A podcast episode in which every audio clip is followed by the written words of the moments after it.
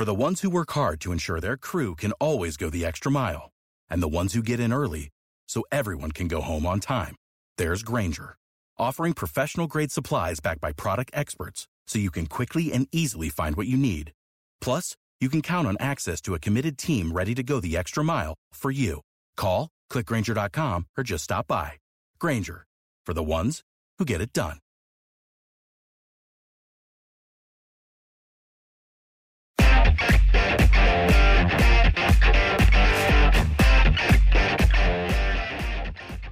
Welcome to On Texas Football. I'm Bobby Burton, your host, joined today by Ian Boyd of InsideTexas.com, our X's and O's expert. Uh, Ian, we're we're going to talk today about basically some news and how it impacts the Longhorns. How are the long in your article today? How are the Longhorns going to get after the passer? I thought it was very interesting, and it combines with some news over not only over the weekend with Texas losing out on Ochaun Mathis, uh, the defensive end uh, headed to TC, or excuse me, from TCU, now headed to Nebraska, as well as the news that Texas has offered FCS Defensive Player of the Year Isaiah Land uh, from Florida A&M University, who's 6'4", 215 pounds, and had 19 sacks a year ago. But he's decidedly different than Mathis. He's more of a, a Mathis, I think, went 265 or 255, right? Yeah. Um, so your article today says, okay, now that we know Mathis is not there and no other defense, true defensive end is going to magically appear in the portal, uh, given that the portal is officially closed. You know, where does Texas go from here? What are your thoughts on that? And and also tell us a little bit about how you think the loss of Mathis affects the defense for next season. Well, I think it's a pretty bad loss, honestly. I don't think there's any sugarcoating it it's really hard to find big athletic edge players in the portal. That's like, I mean, these are the guys that are early round draft picks. And um, I know a lot of people are saying things like, well, if he were so good, he would have been in the draft. Um, I think if TCU hadn't come unglued last year, he might have been for one. And for another, even if he's not a tier one edge, a tier two edge is still so much better than what Texas had last year.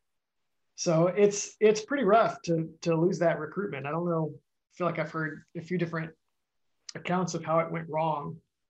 Um, the fact that it, it went it was a, it's a bad beat, and uh, I think um, it was going to be hard to find a guy like that, even if they had had extra months in the portal. Um, there were guys that they could have chased maybe earlier in the portal, and they just were like, "Well, whatever, we got Matt." That's and they missed out on him. So now it's it's basically they just need to figure it out from what they have on the roster. Gotcha. And so, given that, what what do you think their thoughts are? I, I read your article this morning. I hope other people did on Inside Texas. Um, what are your thoughts on on it on it uh, as it relates to what do they do next? Well, they are. Um, they probably made this decision a while ago. I think maybe after they lost Drew Sanders, maybe they would have done it anyway, but they've pivoted to a three-three-five instead of the two-four-five. Uh, the two-four-five, you play two edges on the field at the same time, which is amazing if you have two edge players because they can be so impactful in the modern game. Um, but if you don't have any, then uh, it's not so great as we witnessed last season. They were really bad on the edges, and they really couldn't afford to be as bad as they were.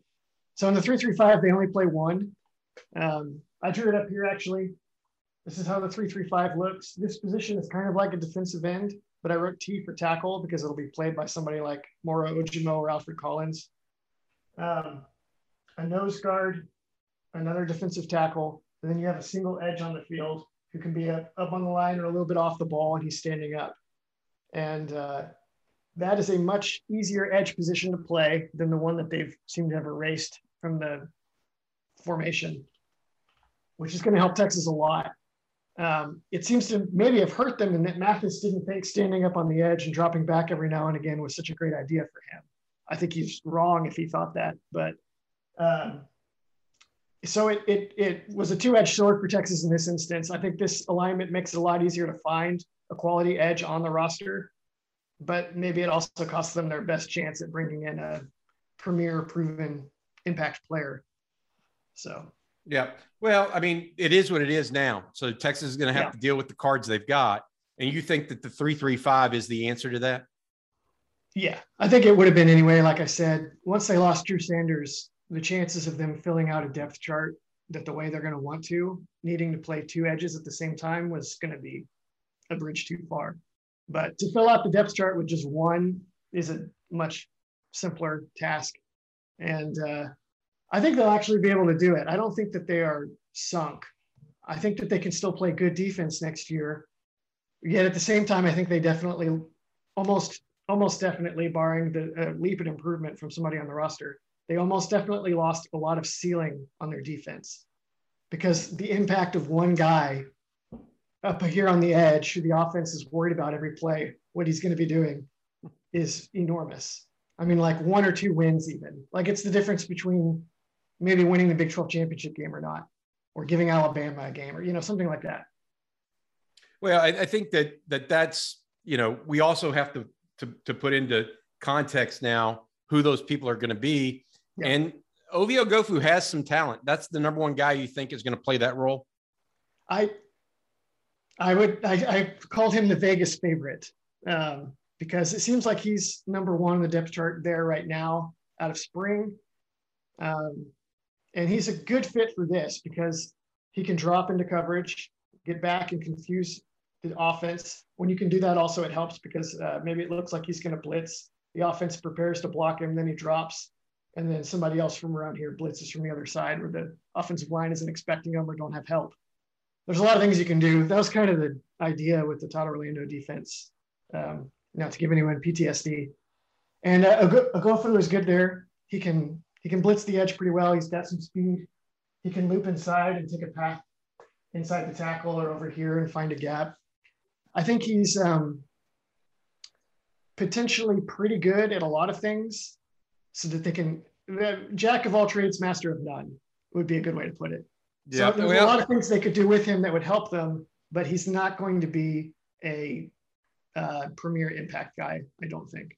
Okay. Well, I want to I want you to hold that thought because one of the things that that you wrote in your article, I want to make sure I, I the three they basically Texas has two rotations of three. Um, Alfred Collins, Byron Murphy, T'Vondre Sweat, and then Moro Ojomo, Keondre Coburn, and Vernon Broughton. Broughton probably the low man on the totem pole there. Um, you know, in the in the and that's I'm just talking about the tackles and nose guards. In the spring game, uh, additionally, uh, T'Vondre Sweat was playing that third down pass rush role on the interior, uh, or as one of those guys. So he was coming in um, for, uh, I believe it was, uh, I believe Moro Ojomo was coming off. Uh, Murphy was also in, and then Alfred Collins. So unless the the light bulb all of a sudden goes on with someone like Vernon Broughton, who does have some quickness to him, are those the three guys that you're likely to see this impact on the defensive front um, as it relates to pass rushing downs? Will be Sweat, Murphy, and Collins.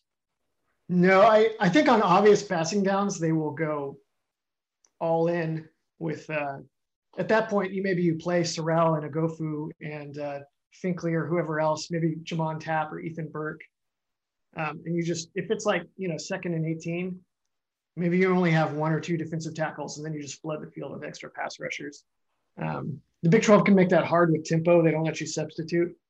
But I think Texas will have some kind of extreme packaging where, like, maybe one down they have mostly run stoppers and then they're subbing out for just tons and tons of speed for third down. In general, I, I don't know that losing Mathis kills them on third down so much as it hurts them on first and 10, second and five, when teams can run passing plays where you're worried about stopping the run and then having somebody that can get in there and impact the quarterback. Um, you can always manufacture a pass rush on later downs if you need to, but being able to do it honestly from your base defense is something else. And it's harder to do that without a three down player. Yeah, I, I think that's interesting. I mean, I think that's an interesting take because Texas did not get opponents in good third down situations much, all that much last year, especially in the second half, in my opinion, uh, of a lot of uh, big games. Um, after Oghoufo at, at that edge position or that rush position, you mentioned two young guys for the Longhorns, Barryn Sorrell and Justice Finkley. Um, you mentioned Sorrell next ahead of Finkley. Uh, is but is he more a true defensive end than he is an edge? Uh, I, that's a good question. I think he's a edge on his way to becoming a defensive end, is what I suspect. I don't know that he's ever going to be a good enough pass rusher to be like a pure edge, but the uh, the jack position that they're eliminating in the three three five is normally like an edge end hybrid, um, and I think Sorrell can be that with time, but he's not quite there yet. Um, like if if they go back to the two four five in 2023, he might be like the starting jack, him or Finkley or someone like that.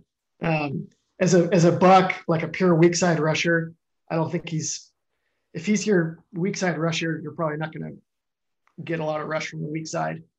So I think he'll probably play a lot, yet not be the answer for the position. Yeah, that it goes back to what we said. Mathis was the guy that that kind of could do that right away. Yep. Sorrell, you still need some seasoning. It sounds like. What about Justice Finkley? He seemed like he brings a little bit more pass rush potential to the to the table. Is that correct? Or is I that your so. read from the from the spring game? Yeah, I on some of my rewatch, I was a little discouraged because it seemed like he could just he just couldn't make anything of Hayden Conner. Um, but watching a little more closely, I think some of that was due to a lack of refinement rather than a lack of ability. Him being short kind of helps him a little bit rushing on the edge because he can bend and get low. Um, Conner handled it, but he's that's going to be tough for a lot of people to handle. And he's still 255, 260 in weight. So he has power and and uh, some anchor. I think it's just a matter of him um, refining his pass rushing skills, and then I think he has more natural ability there than Oghoufo or Sorrell, because he has some of Oghoufo's quickness, but with a lot more power and length. And then he and then the more the length and power of Sorrell, but with more quickness and bend. So kind of the kind of the total package, but in a in a raw, unfinished product right now. So this is PK's ultimate chance to kind of earn his uh, his rep, earn his paycheck and reputation as a defensive end developer with Justice Finkley. Outsiders outside of that group, uh, you mentioned Isaiah Land, who we just talked about prior, uh, the defensive player of the year in the FCS from Florida A&M, 19 sacks, uh, or 19 and a half sacks, I think, a year ago, something crazy like that. He's just a pure speed edge, er, edge rush guy, right? Yeah, I yeah, I think he's a little bit of fool's gold for Texas right now. I think it's worth getting him, adding him, like for those third down packages I mentioned earlier, where you just put lots of speed on the field. But I don't think he's going to be able to play on first and 10. Like if, if they're running a counter up here at this guy or like sending a tight end his way, Land is he's just not really built for it. He's like it's like if DeMarvion Overshown had never bulked up at all. Like this year, he finally bulked up to 230. If he'd never really bulked up at all, and he'd played defensive end when he arrived at Texas, which that would never have happened because he's too small. But at the FCS level, he could have. Um, so I, I, I just don't see it. I think he's, I think he's, uh, it's like the, um, you know, the the six nine center in college basketball who's got a lot of good low post moves, but he's never going to do anything in the NBA because everyone's too big and athletic, and they'll just send his stuff back. I think Land is sort of the equivalent of that as an FCS pass rusher, where when he's not just racing around the corner on overwhelmed athletes, I don't think it's going to be there. Well, it's interesting. I mean, Texas uh, offered him a scholarship, and and they obviously see a piece for him, whether that's as an as an edge guy or to your point, taking somebody else off the field in pass rushing downs and getting more speed on the field. Maybe that's Jaylan Ford off um, in certain situations, or uh, Ovie Oghoufo comes off and he goes in on pass rush only situations. Yeah, yeah, or some of the bigger tackles probably also. Yeah, yeah. I mean, any of that is is possible. The other one you mentioned that I thought was interesting was Overshown. Yeah. How do you feel like he plays into this role, or is that strictly from a second second and long, third down situation? I think it might be an every down thing. I'm a little bit suspicious of what they're up to with Overshown. Because some of the practice reports, people were mentioning things like 3 3 stack, which didn't make a good deal of sense to me.